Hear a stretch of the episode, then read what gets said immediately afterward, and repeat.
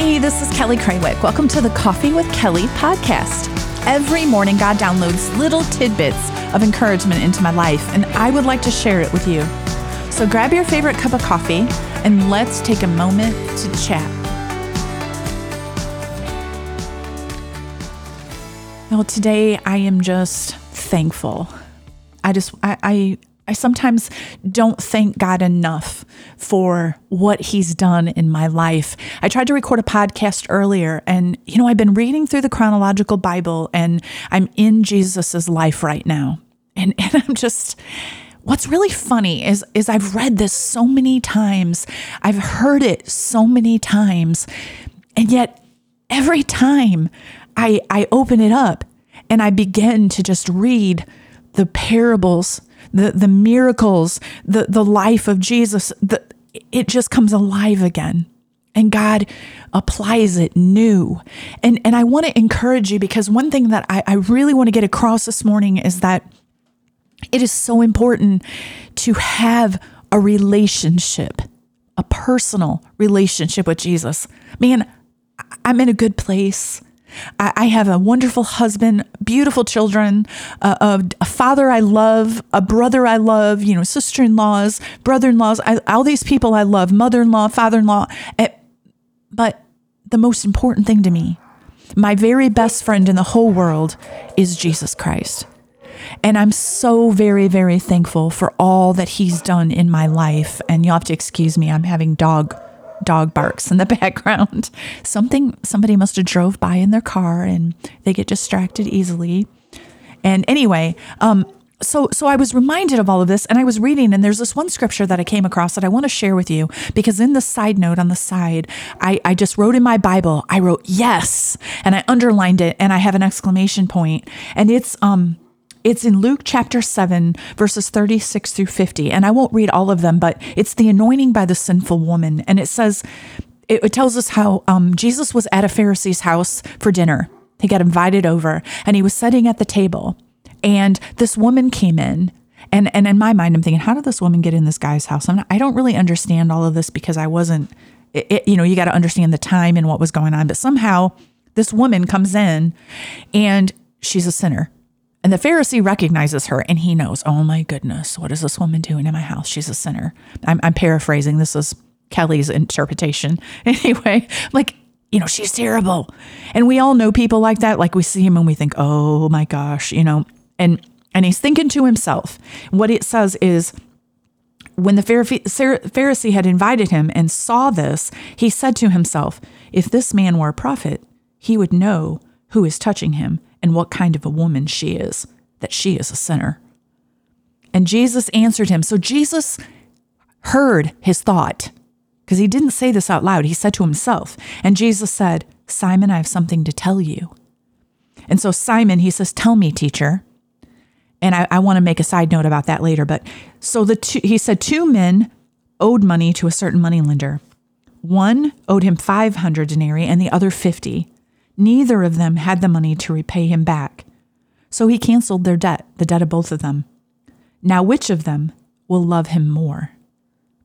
And Simon replied, I suppose the one who had the biggest debt canceled. You have judged correctly, Jesus said. And then he turned toward the woman. He said to Simon, do you see this woman? I came into your house. You did not give me any water for my feet, but she wet my feet with her tears and she wiped them with her hair. You didn't give me a kiss, but this woman, from the time I entered, has not stopped kissing my feet. You did not put oil on my head, but she has poured perfume on my feet. Therefore, I tell you, her many sins have been forgiven, for she loved much. But he who has been forgiven little loves little. And then Jesus said to her, your sins are forgiven. What an amazing thing. And God just showed me, it is so important that we understand who he is. If we don't, we miss it. If you don't understand who God is, you will miss everything in the Bible. How do I do that? How do I do that? Man, open up scripture. There's another spot that I want to take you to, if I can find it quickly. where Jesus goes to a graveyard in a certain place. And I'm going to see if I can find it. I know that here it is. The demon possessed in Gerasene, Gerasene. Anyway, so there's the cemetery, and Jesus, he's there, he's walking, and and then it says, okay, I'm going to start here. For he had often been chained. This is the young man. There's a man in the cemetery who's living in the cemetery. And this is Matthew 8:28 through 34, Mark 5:1 through 20, Luke 8:26 through 39. So it's recorded in all three Gospels. It says that he had been chained hand and foot, but he tore the chains apart and broke the irons on his feet, and no one was strong enough to subdue him. Night and day among the tombs and in the hills, he would cry out and cut himself with stones. He's possessed. This is something the devil is making this man do to himself. He's so possessed that nobody can bind him. And we think, wow, Satan's strong. But I want you to see something, because the whole point I'm reading this to you says, when he saw Jesus from a distance, he ran and fell to his knees in front of him. He shouted at the top of his voice, "What do you want with me, Jesus, Son of the Most High God? Swear to God that you won't torture me." For Jesus said to him, "Come out of this man." What I want you to see, that the Pharisee in the story of the woman, the sinful woman, in that story, the Pharisee did not recognize who God was, who Jesus was. But when he showed up by the cemetery, and this young man who was possessed with demons, and it says it was a legion, for there were many, that was his name. When he was so possessed, but the demons, they recognized who God was. They did. They said, "Son of the Most High God." I want you to see that here, because we battle in a spiritual battle. We sometimes think it's all about the flesh. And in our mind, we can reason things, and we can think, oh, this isn't real, that isn't real. And we can trick ourselves into thinking that this spiritual thing is not going on when it really is. God is the Most High. God is the creator. Satan is a fallen angel. He must submit to God. We must submit and recognize. That's the only way we start the relationship, is to recognize he's God and we've sinned. It doesn't matter who we are. It doesn't matter how good we are. We've sinned every day. All the time, I sin because I have a sinful nature, because I was born into sin. And even if I say, "God, forgive me, please forgive me, God, take my sin," and he does, tomorrow, in 5 minutes, I will sin again. It doesn't go away. But as I get closer to God, it gets easier not to. And it changes. He changes me. He makes it so that I don't want to do these things anymore. He takes the desire from me. But I have to recognize who he is and submit. Man, that is so important. Do you see how important that relationship is? How God has to be your best friend. And the only way for you to recognize that is for you to dig into the Word. Get into your Bible. Open it up. Start reading in the New Testament. Start reading in Mark. Start reading in Luke. Start reading in Matthew. Get yourself a good Bible and read it. Let God show you things. It's so amazing. One thing that he showed me today when I was looking back on Facebook, and I was saying, you get those memories. Well, 7 years ago, I posted a post, and there's a song by Natalie Grant, and it's called "Clean." And 7 years ago, I posted that song. I just shared it. And it came up on my feed as a memory. And I looked at it, and I thought, wow. And I listened to it. And it was like the words, they just came out, and it was who I was.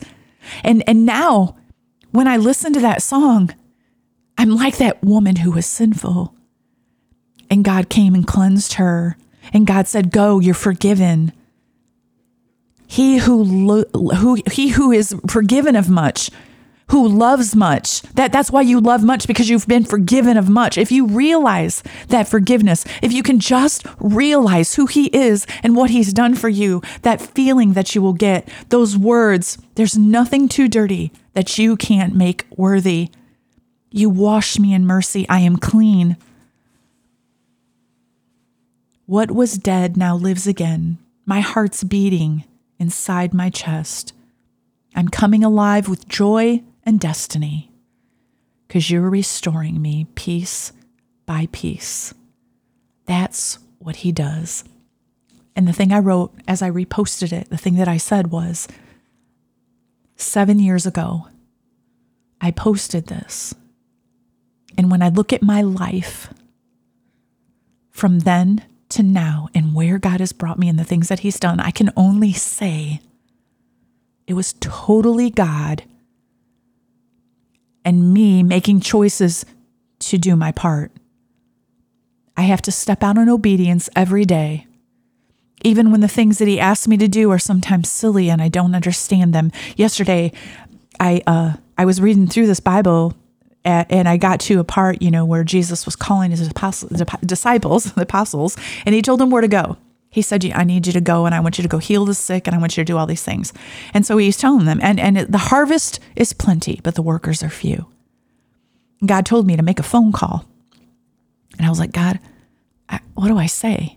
I'm going to make this phone call. I don't even know what to say. And he's like, don't you trust me?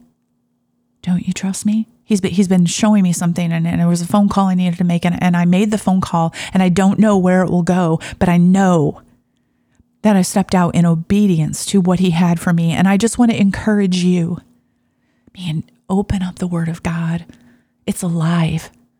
It speaks. It will speak to you, I promise you. But it's not going to speak to you sitting on your table.